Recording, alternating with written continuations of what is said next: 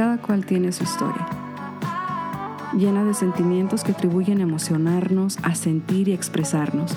Acompáñame en un sinfín de emociones, mi espacio, tu espacio. Exprésate con Lourdes. La popularidad del 5 de mayo en Estados Unidos es realmente asombrosa.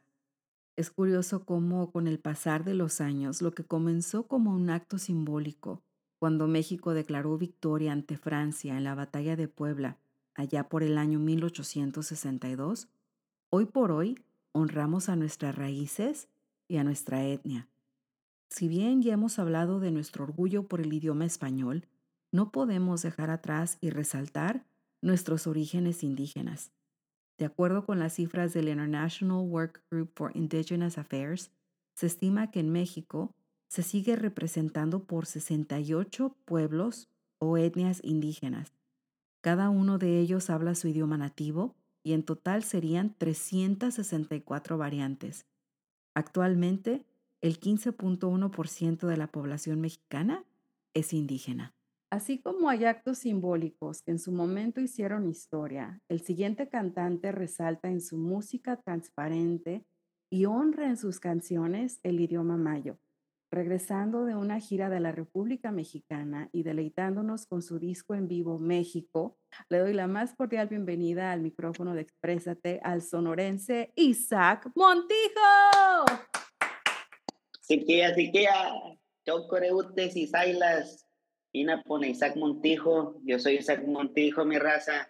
Soy compositor y cantante de la etnia Lloreme Mayo, aquí en Navojoa, Sonora.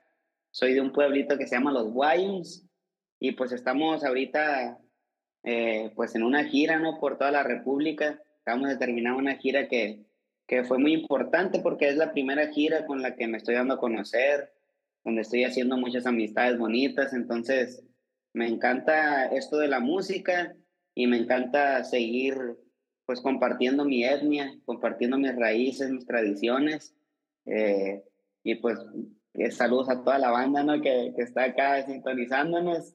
Siquia, Chocore. Y ahorita me vas a decir qué trajiste porque yo en sí no entendí nada, pero de verdad que estoy muy emocionada, de verdad que nos acompañes el día de hoy. Yo a mí me llamó mucho la atención tu estilo musical porque mezclas un poco de todo entre norteño, ska, un poquito de cumbia, pero lo que más admiro de verdad en tu persona es el no dejar de lado, el representar una de las 68 etnias indígenas de México. Sin temor a equivocarme y espero que haya más. Yo, sabemos que naciste en, y aquí voy a batallar para deletrarlo. Es, a ver, te ayudo. Se pronuncia Boyums. Boyums. Boyums, ok comienzas a despertar musicalmente y en tu paso por diferentes estilos musicales, porque así, así lo, lo comentaste en varias entrevistas anteriores, o sea, tú haces tu propio estilo, creas tu propia música, te identificas, haces tu onda y te decides venturar a Guadalajara a una edad muy, muy chiquito. ¿Qué descubriste de Isaac en ese intento? Pues la libertad, la verdad fue la libertad, ¿no? Eso fue muy bonito despegarme por primera vez de mi familia. Gracias a Dios ellos me han cuidado mucho siempre, ¿no? Por eso estoy vivo ahorita y tengo muchas fuerzas. De hecho, mira, te voy a confesar que ahorita antes de, de entrar a la entrevista, acabo de componer una canción para mi pueblo. Así de que aquí, mira, aquí tengo la guitarra y estaba aquí dándole y y se la canté ahorita a mi esposa y nos pusimos a llorar porque pues son, son muchos sentimientos, pues ahorita nos están pasando muchas cosas y, y como que le canté así pues a mi pueblo y nunca te voy a olvidar y todas esas palabras que llegan muy fuerte. Como te digo, el hecho de, de tener eh, esa libertad a los 17 años de despegarme del pueblo, de irme un ratito y, y sentir que me hacía falta ya que estaba en Guadalajara, eh, me enseñó mucho. Empecé a cantar, ya cantaba ahí en Navojoa, no aquí en Navojoa, perdón, en restaurantes, en, en serenatas, en eso, entonces no se me hizo difícil porque me acuerdo que un profe me dijo en la prepa, nada, dijo, ya tú ya no te vas a morir de hambre, me dijo, ya con eso que sabes de tocar la guitarra y esa frontita, ya, olvídate, ya tienes un trabajo ahí donde ya no te mueres de hambre, entonces con esa misma energía me fui a Guadalajara, empecé a cantar ahí en los camiones y, y sí me iba bien, la neta, sí, sí iba bien cantando. Te trataron bien mis ah, paisanos. ok, ya no, no sabía eso. Sí. Pero sí estuvo muy, muy bello. De hecho, estuve ahí por, por los arcos de Jalisco, ahí en Zapopan. Es, me, me acuerdo que a veces dormía ahí en los arcos, a veces dormía pues cerca de, de las iglesias también, ahí donde, donde había quebrada. No, no siempre, la neta, no siempre, porque había eh, o sea, yo me quedaba con un amigo que a veces eh, pues lo visitaban ahí en persona, entonces yo ya me tenía que abrir. Y, pero muchas gracias, agradezco a todos los que me hicieron el favor allá, los que me dieron de comer. Muy bonito, la verdad muy bonito fue, la neta fue la mejor experiencia en soledad, como te digo, de empezar a aprender a vivir la vida, de aventurarme. Guadalajara fue el anfitrión de eso, me enseñó a, a vivir en sus calles, a andar ahí en los mercados, la gente gritaba y es muy diferente un mercado de acá, pues aquí apenas te ofrecen carne, verdura, eh, ¿qué va a llevar? Pero ahí es un, sonido impresionante de todo el mundo, casi te dan de comer así, cómaselo, que lo lleve. Y entonces todo eso, todo eso me dio ese viaje y, y tantas cosas, ¿no? Tantas cosas que te pudiera contar que me pasaron por ahí. Pero descubriste algo muy importante, que fue el hecho que dijiste: "Yo puedo hacer mí mismo". Y nosotros sabemos que no es no es fácil, y más viniendo de una costumbre, de una ciudad, o sea, de de un pueblo donde tú lo llames, acostumbrado a lo mismo, está uno acostumbrado a lo mismo, no capaz, y de un de repente te vas a una ciudad donde no conoces a nadie, estás allá tú solo, y te la mareaste bien y bonito. Y con todo eso decides eventualmente regresar nuevamente a Sonora y terminar tu carrera en gestión y desarrollo de las artes. Pero, ¿cuál fue esa experiencia que decidiste o que o que tú dijiste: "¿Sabes qué? Mi tiempo aquí ya lo como que ya ya terminé lo que tenía que hacer, me regreso y termino"? Yo, una de las principales razones por las que me fui fue porque en ese tiempo entrenaba atletismo. Era selectivo de Sonora, de aquí de mi de mi estado. Entonces corría medio fondo. Entonces, allá hay una persona que se llama Margarito Alonso, es un entrenador eh, muy famoso en Guadalajara que, que, creo que fue el, primer, el primero en Guadalajara en ganar el maratón de ahí de Guadalajara, el más grande. O sea, le ganó a todo mundo, él fue el primer lugar y, y desde entonces, pues, muchas marcas siempre lo han patrocinado y es entrenador. Entonces, ahí me acuerdo que en, creo que se llama el Bosque de los Colomos, ahí en ese bosque entrenábamos todas las mañanas entrenábamos, entonces yo después de entrenar ya me iba a cantar a ganar mi dinero.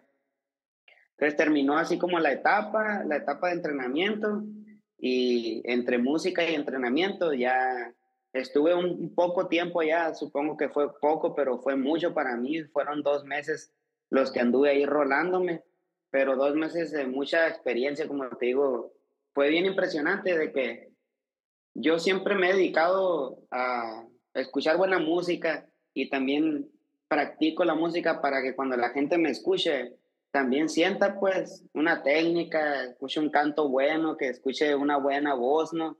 He tenido maestros pues que gracias a Dios me han enseñado a, hacerlo bien, en pocas palabras. Entonces, me gusta eso, me gusta el reto, me gusta eh, llegar con la gente y sacarles un aplauso. Entonces, era muy bonito que ya sabía que iba a llegar, iba a cantar esa rola y la gente me iba a aplaudir y me iba a dar una buena feria por lo mismo, pues entonces ya empecé a tener contactos allá, la misma gente de los restaurantes me empezó a decir, oye, ¿qué onda? Pásame tu número y te voy a contratar. Entonces esas cosas ya empezaron a pasar de cantar en la calle y que tengo un amigo que tiene contactos y me empezaron a pasar esas cosas. Entonces a mí ya se cuenta que se me acabó el tiempo no porque quise me devolví, yo creo que lo hubiera seguido, porque también estaba, estaba viendo como un, una oportunidad, pues yo estaba morro, era la primera vez que me empezaban a pasar esas cosas, pero también dije, pues tengo que estudiar, no, no me voy a ir nada más así a, a la y se va. Entonces sí me dio mucha seguridad de llegar a Sonora y decirle a mis padres, ¿saben qué? Olvídense que voy a estudiar una ingeniería una, o algo, o sea, que voy a estudiar algo que sé que lo puedo hacer, porque siempre fui aplicado, sé que lo puedo hacer, pero siento que nunca va a ser mi lugar de trabajo. Y como siempre había cantado y así, yo creo que nunca le tomé la seriedad, pues, pero estaba haciendo un trabajo ya desde que yo empecé a, a cantar, ya estaba formando mi futuro, entonces es, el, es lo más que he hecho toda mi vida, música.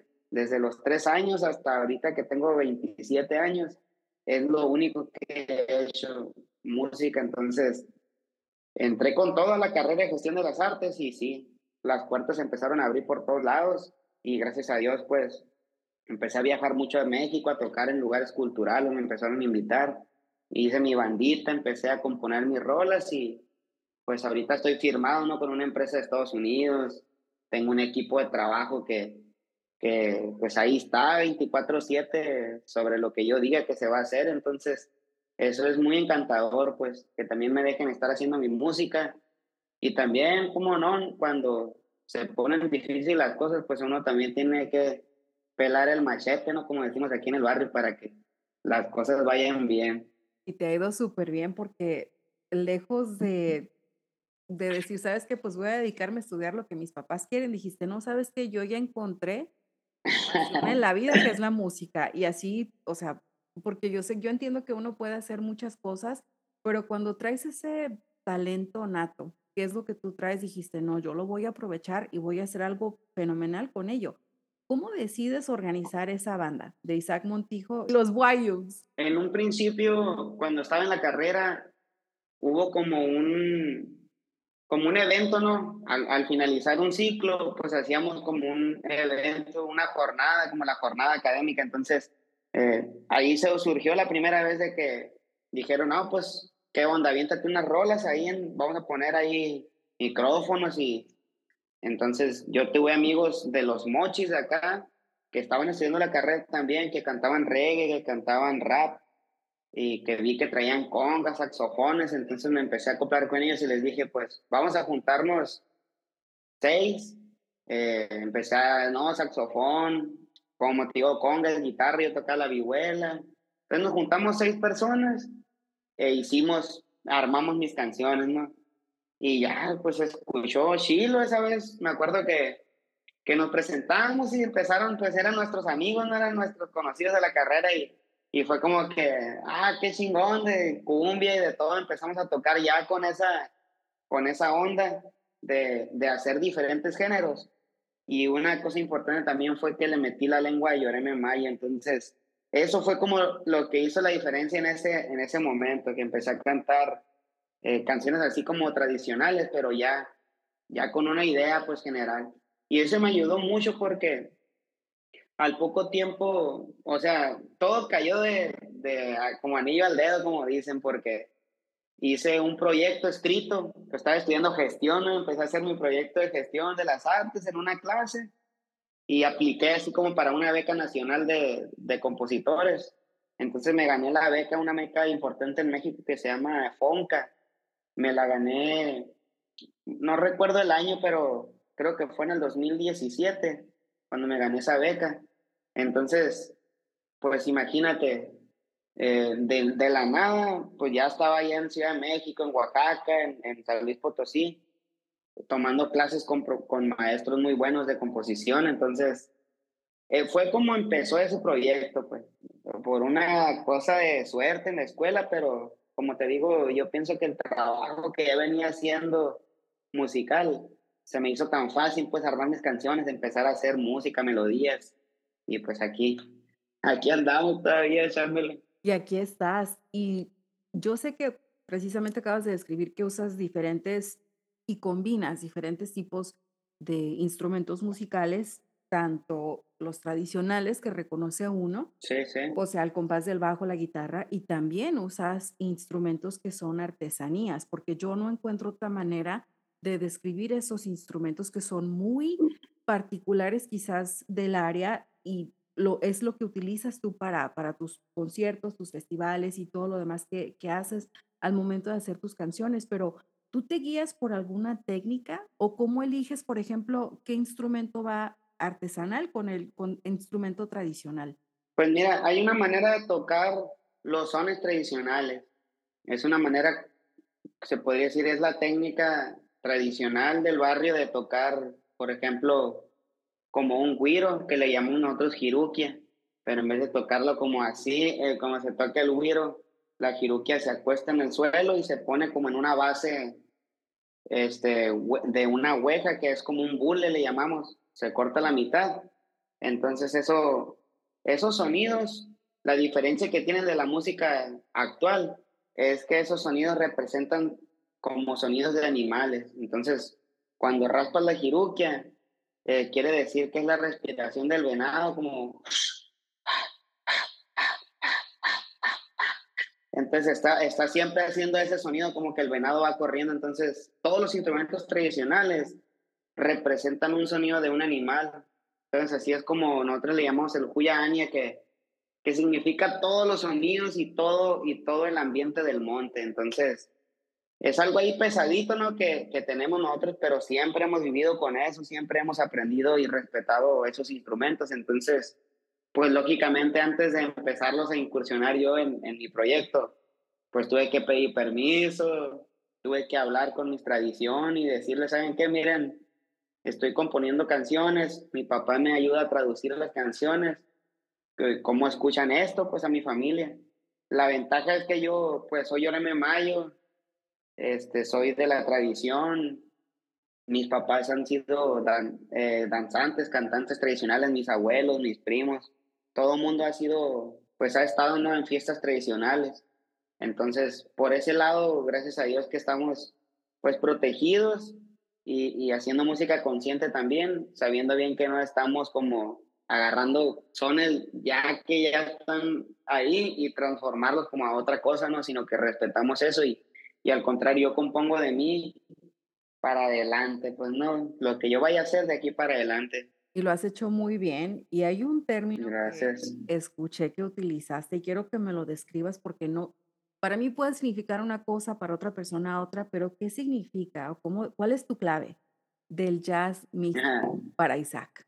Mira, pues haz de cuenta que yo digo que el jazz es la técnica que vino a romper como todas, pues, ¿no? La partitura la vino a reventar la partitura. Entonces, eso está muy bonito porque es lo mismo que yo pensé que estaba haciendo, ¿no? Ah, pues estoy usando un montón de instrumentos. Eh, esto que estoy tocando, lógicamente, no tiene un género en específico porque no toco sones, no toco mariachi, no toco pura cumbia. Entonces, por eso mismo me atreví yo a decirle, pues es jazz, o sea, lo que yo hago también es un tipo de jazz, pero es un jazz místico porque canto canciones de mi tradición que hablan de espíritus, que hablan de animales del monte, que hablan de, de cosas que nos han pasado ahí en la familia por medio también de la misticidad de la tierra, pues mi, por ejemplo, un tío mío pues vivió esa experiencia, ¿no? De ir a pedir un don a un cerro que le llaman el Cerro del y Entonces, lógicamente tienes que ser muy valiente para ir a ese cerro porque la primera regla es no decirle nada a nadie. O sea, tú estás en tu casa, te levantas a las 12 de la noche, 2, 3 de la mañana y te vas caminando al cerro. En el cerro, pues está en el medio, puede estar en el medio del monte, pues ese cerro no, no hay casa cerca. Eh, bueno, está el pueblo Vallajori, pero pues te metes al cerro y hay una cueva ahí adentro y de ahí ya para adelante ya no sabes qué va a ser de ti, pero la historia y la tradición aquí dice que pues ahí es donde tú pides un don, que ya sea bailar, danzar o ser curandero. Entonces, cualquiera de esas cosas tú puedes salir de ahí y si eres valiente y si pasas a lo mejor las pruebas que hay ahí adentro para ti, pues vas a tener un don. Entonces dice mi tío que él pidió así como que viajar pues por el mundo, conocer el mundo. Él era, él era danzante de Pascola y y pues como a los dos meses andaba en Japón, andaba en España, andaba en China, andaba por todos lados tocando y bailando. Entonces, yo digo que esas cosas sí pasan. Por eso le llamo el jazz místico, porque cuento esas, esas cosas místicas.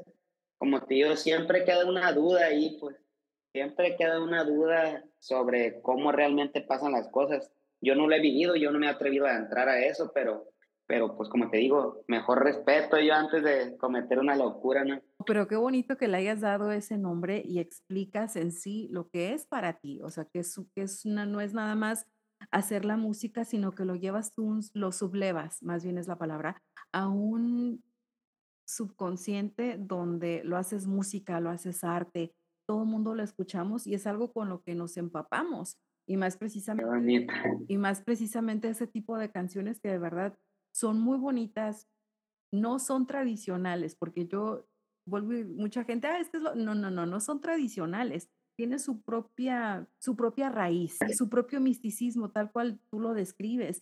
Has estado en diferentes cosas, ya has participado en muchos eventos, en conciertos, festivales en vivo, pero ¿qué tal te fue en el Museo de Bellas Artes? Porque eso sí fue algo padrísimo. Ahí en Bellas Artes estuve participando como en una mesa, ¿no? En una mesa de, de varios exponentes de arte. Entonces, eso se trató de que yo diera mi punto de vista sobre la, el arte y la artesanía, ¿no? Que, que pues le dicen artesano, le dicen artesanía, pero pues realmente significa arte. Hace poco miré una entrevista de Jorge Drexler que, que, que dice que los setentas, más o menos setentas, ochentas, le ganó la primer máquina al humano de, de ajedrez, pues, hace mucho tiempo. Entonces todo el mundo asustado, el, el vato que, al que le ganó la máquina decía, no, no, ahí hay, un, hay dos, tres reyes atrás que, que le están moviendo ahí, me, por eso me ganó, pero no, realmente fue eso lo que pasó, o sea, entonces muchos, muchas personas dicen que, que nos va a ganar la tecnología, que, que ya viene con todo, pero yo lo que digo es que hay muchos instrumentos tradicionales, hay muchas cosas todavía que no puede hacer la máquina ni va a poder hacerlo dentro de 100, 200, dentro de mil años. Nunca va a ser tan perfecto como la sensibilidad que tiene el artesano, realmente el artista, ¿no? En este, es lo que estamos defendiendo, que, que son artistas, pues al final de cuentas son artistas y pues dar mi punto de vista frente a, a una eminencia, ¿no? Como es Bellas Artes, es para mí muy halagador, ¿no? Porque pues sí se tomó en cuenta mi palabra, tuve oportunidad de participar también y decir lo que para mí significa eso.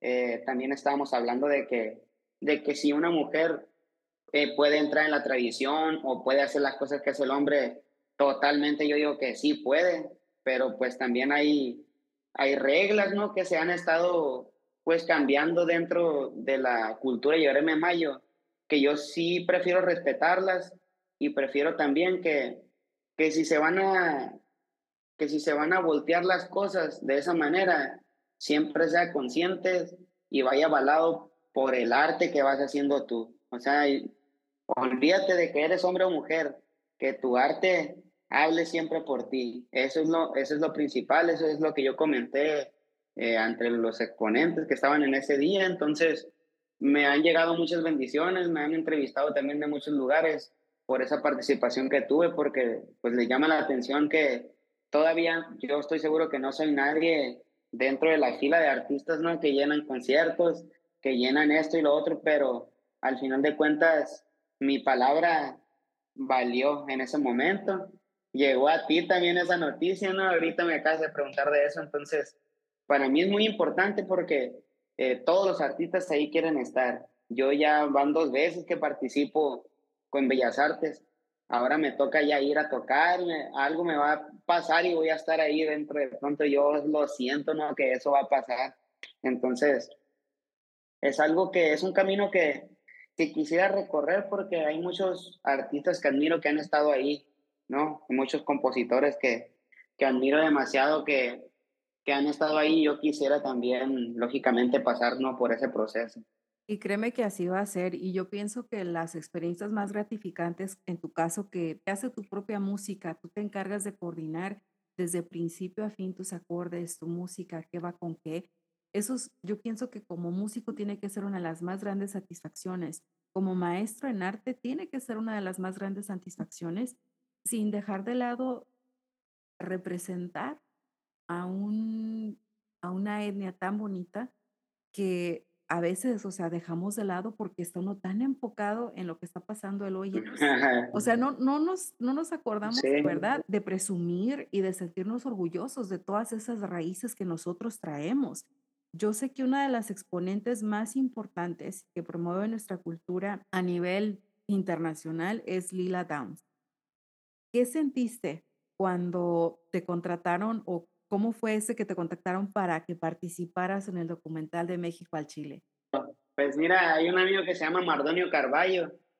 Él, él siempre, pues cuando me gané la beca esa que te cuento del, del FONCA, él era tutor, era maestro de los becarios de poesía. Entonces, hubo como en ese año que, que hubo esa rama, no sé si llevaba como dos años, que había esa rama de, de la que yo gané, se llamaba composición de otros géneros. Pues, lógicamente el nombre dice que no existían, ¿no? que fueron otros géneros de los que yo gané, pero poesía sí, ¿no? Entonces, esa rama en la que me invitaron solamente estuvo como una mesa que estaba Mardonio y varios, varios poetas, y lo importante era que ellos hacían poesía en su idioma. Yo también, por otro lado, gané la beca en composición de otros géneros, pero no en composición de géneros indígenas, pues. La gané porque componía en español, pero también un plus que le daba era que componía en lengua maya y cantaba en lengua maya. Entonces, ahí justamente Mardonio nos juntó en esa mesa a los indígenas y poetas y cantantes y compositores. Y solamente me acuerdo que cuando pasaron los poetas ya como a dar su veredicto final, yo me acuerdo que Mardonio me mencionó y ya no me dejó de invitar. Llegamos a la Ciudad de México, yo llegué a Sonora y Mardonio tenía mi contacto y, y ven y toca. Toqué, por ejemplo, en el Monumento a la Revolución. La primera vez que toqué en el Monumento fue porque Mardonio me invitó y fue un concierto donde había muchas personas. De hecho, se llamaba to- Salgamos todos del closet, se llamaba el concierto ese. Y al final decía como que, ¿qué lengua hablas tú? Pues sal, sal del closet, pero ¿qué lengua hablas tú? Entonces, estaba, estaba muy perrón. Mardonio tiene unas ideas tremendas, ¿no? Para hacer arte. Y es poeta también, es tutor de arte. Entonces, es amigo de Lila Down y ahí se dio, pues por medio de él, se dio la invitación de que, que ella me pudo mencionar, solamente me mencionó, me presentó y yo ya me aventé mi entrevista acá en el pueblo. Y algo muy bonito que ha pasado es que ahí con, Mar, ahí con Mardonio, por esa entrevista, la gente ya pensaba que yo ya estaba, ¿no? Ya el Isaac ya estuvo con Lila Dan, el, no me presentó esa vez así de que ahí le da el morro, lloré mayo que se llama Isaac pero yo no la conocía, realmente nunca, nunca tuve una llamada, nada con ella, solo me presentó. Entonces la gente, un revuelo aquí en el barrio, ¿no? Que Luisa ya anda con, con la Lila Down y que... Y muy bonito porque también hay otro, hay otro que se llama La Raíz Doble, se llama un programa que también tiene Mardonia, donde vinieron a Sonora así con todo su equipo. Me acuerdo que venían en una van y, y me grabaron un documental muy bueno aquí en todo mi barrio, en mi pueblo. Fueron a mi casa, comieron, o sea, todo el equipo y estuvo increíble. O sea, me hicieron como una película, pues cámaras, las mejores cámaras traían para grabarme, entonces se vio bien perrón. Y es de los mejores trabajos, como te digo, por medio de Mardonio que se han hecho todas esas cosas. Y hay más historias que tengo con Lila Dan porque ya la conocí, ya la abracé, ya estuve con ella, ya gozamos de todo, pasó gracias a Dios. Entonces, eso bonito que, que me tocó vivir eh, se fue haciendo realidad, pues, o sea, lo que la gente más o menos estaba hablando, pues lo hice realidad ya y estoy muy feliz también por eso. Lo manifestaste muy bien y nosotros te digo porque nosotros queremos mucho a Lila Downs. Es una de las Eso. cantantes, la queremos mucho. De verdad es una digna representante, tanto mexicana, de nuestras culturas, de nuestra música, todo lo que ella habla es lo más cercano que tiene uno a ponerse ese lado precisamente de que hablábamos de nuestros ancestros. Y aparte, tu repertorio es muy variado. Tienes muchos sencillos. Yo sé que no todos los has sacado, pero tienes varios ahí guardaditos. Pero decides aventarte un disco y grabarlo totalmente en vivo, que fue el disco de, que acabas de, sacar, que se llama México en vivo desde la Ciudad de México. ¿Cómo fue esa experiencia para ti, el grabar tu primer disco en vivo? La verdad, fue algo que se podría decir fue dar un paso como muy profesional dentro de mi carrera, porque anteriormente eso yo tenía mi banda, yo ensayaba mi banda.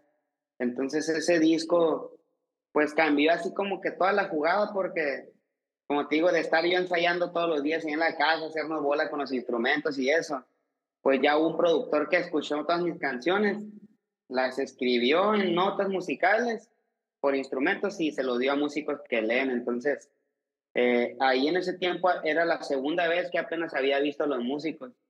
Nos juntamos la primera vez para grabar, eh, para grabar en, en el estudio que le llamamos secuencias nosotros.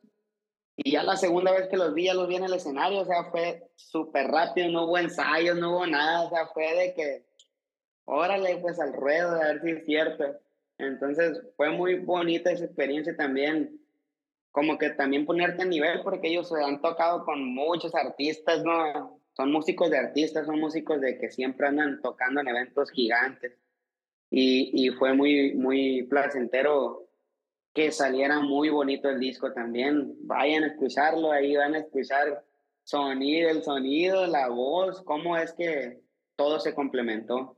Le decidí poner México también porque, pues esa es la canción justamente con la que escucharon, escucharon, me escuchó la empresa con la que estoy trabajando que se llama Así Suena. Es la primera canción que escucharon y, y también yo la canto esa canción y la compuse haciendo como un, como un homenaje pues a los tres colores, ¿no? Que nos representan. Eh, como te digo, yo he viajado por varias partes de México, he conocido culturas, he conocido tradiciones diferentes, he abrazado mucha gente, gracias a Dios que me ha dado su bendición. Y todo eso lo quise representar en esta huella canción que se llama México, ¿no? Es una canción que viene dentro del disco. Entonces, los invito a que escuchen mi ideología y que sientan también qué significan esos tres colores para mí. Y créeme que lo significas muy bonito. Yo creo, y no por discriminar a las otras canciones del, del disco, porque todas están bonitas, pero esa yo en lo personal de ese disco es mi favorito. A mí me gusta, me llega, sí, a mí me gusta, me llega, me llega tal cual. Y una de las grabaciones que también hiciste, que también fue algo interesante, digamos así, por la fusión que hubo, fue grabar la canción de El Coyote del Barrio de la mano de Rocco Pachucote de Maldita Vecindad. ¿Cómo fue para ti esa experiencia de grabar con él? Eso sí, es lo primero que me llevó a tronar así completamente de, estar solamente ahí en el barrio, ¿no? Estando en mi pueblo, en mi ciudad, cantando en eventos, se podría decir, locales, a realmente ya tener una producción así grande, ¿no? Con un equipo de video que, que se la rifó porque la gente piensa que lo grabé acá en Sonora y lo grabé allá en Mineral de Pozos, pero supo el productor acomodar muy bien todo para, para que saliera de esa manera. Entonces, me tocó consolidar ese cuenta con Rocco cuando vino acá a Sonora. Yo lo, yo lo conocí en Punta Chueca, Sonora, acá con los series. Y me acuerdo que le regalé unas sonajas de venado en ese, ese día que, que lo conocí me dijo que, que, la canción estaba increíble, que habría que grabarla, que había que hacerle, bueno, ya estaba grabada la canción, perdón, me comentó en esa, en esa vez que, que lo miré que se le enseñaba a sus amigos la canción, Rocco, y que, y que le preguntaban que si quién era yo, que si de dónde era, que si qué lengua cantaba, como que había mucho interés. Entonces sí, sí fue muy bonito porque, por ejemplo, pues Rocco y yo ya nos seguimos ahí en las redes, nos likeamos ahí. Sí, sí, se hizo, se hizo bonito y, y, lo mejor fue eso, pues, que quedó una conexión, eh, pues, con el artista, ¿no? Que es él, con la leyenda que es él, esa bonita conexión que, que ahorita sigue. Y uh, de hecho ya me invitó él a grabar ahora una canción con él, entonces se viene esa canción que la estoy esperando. Yo le digo, pues, cuando gustes aquí, pues todo eso, todo, toda esa experiencia que me tocó vivir con Rocco, yo la respeto mucho y, y, él sabe que lo respeto y yo se lo he dicho tantas veces, al igual que a Lila Ain, le digo mis respetos por todo lo que haces y ustedes son mis maestros y yo los estoy siguiendo, eh, porque yo siento que es uno que uno debe tener maestros en su vida para irlo siguiendo, no, no, no creerse, no creerse el puntero ahí, pues el puntero de que vas ahí gobernando algo, sino que siempre ser alumno, pues, siempre ser alumno, eso es lo mejor. Entonces, esta rola del Coyote del Barrio, pues ya está disponible por todos lados, ya es una realidad con video y todo que pueden ir a escuchar y disfrutar visualmente también. Y yo te agradezco de verdad, Isaac, como no tienes idea, porque encontrar a personas como tú que llevan en alto su orgullo por su etnia, su orgullo por su música, el orgullo de no dejar de lado su experiencia de vida y demostrarlo así en tus canciones, eso yo creo que nunca va a pasar de largo y siempre va a marcar un antes y un después de las personas que escuchen tu música. En tu experiencia, ¿tú qué crees que nos hace falta de entender o qué más podríamos aprender de la comunidad o de la etnia indígena mexicana? Eso. Pues mira, eh, yo digo que lo que hace falta aprender, ahorita lo que hace falta así totalmente es hablar el idioma, pues, hablar los idiomas tradicionales. O sea, es algo que, que no se hace, que está, como dicen, no está una mujer dormida aquí en México que dicen que está a punto como de despertar. Entonces, eso me gusta, eso me gusta porque eso, es esa esperanza esa esperanza que está puesta en México eh, está muy, muy, como que todos los cambios ¿no? que está pasando ahora, todo lo que está haciendo también el presidente que, que, que se está notando, pues algo que nunca se había notado también que me está gustando a mí. Eh, siento que, que eso es, ¿no? La mujer dormida. Lógicamente somos un país tercermundista, todavía está bien catalogados, no somos del segundo ni somos del primer mundo, pero, pero pues somos guerreros, ¿no? Siempre hemos sido guerreros. Y como eso yo me gustaría, pues que la gente le escarbe tantito, le escarbe tantito y seguramente se va a topar con que es indio al final de cuentas y que todos somos hermanos y que todos nos debemos de, de apoyar en ese sentido, aunque existen tantas cosas que nos detienen para lograrlo pero yo digo que eso es lo que falta, voltear a ver, de perdida que ubiquen la lengua que se habla en su región y que se aprendan unas o tres palabritas ahí que no está tan difícil, ¿no? Pues mira, yo voy a empezar con la mía porque obviamente hablo por ahí, pero no sé exactamente. ¿Cómo se dice gracias en mayo? Se dice shokore, que es shiokore se escribe con C Chiokore, pero es, se pronuncia así como Shokore. Shokore. Y muchas, y muchas gracias, es Chokore Utesi. Como que muchas gracias. Con doble S al final. Pues mira, Chokore, Utesi, Utesi, Utesi, muchas, muchas, muchas, muchas, muchas gracias, por este aprendizaje que nos has dado tanto en experiencia de vida, musicalmente, de verdad que yo te agradezco infinitamente por haber estado con, estado con nosotros hoy en el, en el podcast de hoy. ¿Y dónde te pueden seguir la pista, los escuchas de Exprésate para que conecten con tu música? Claro, pues mira, estoy, la única página que tengo diferente, porque me ganaron el nombre ahí, yo creo. Otra que se quería creer Isaac Montijo por ahí.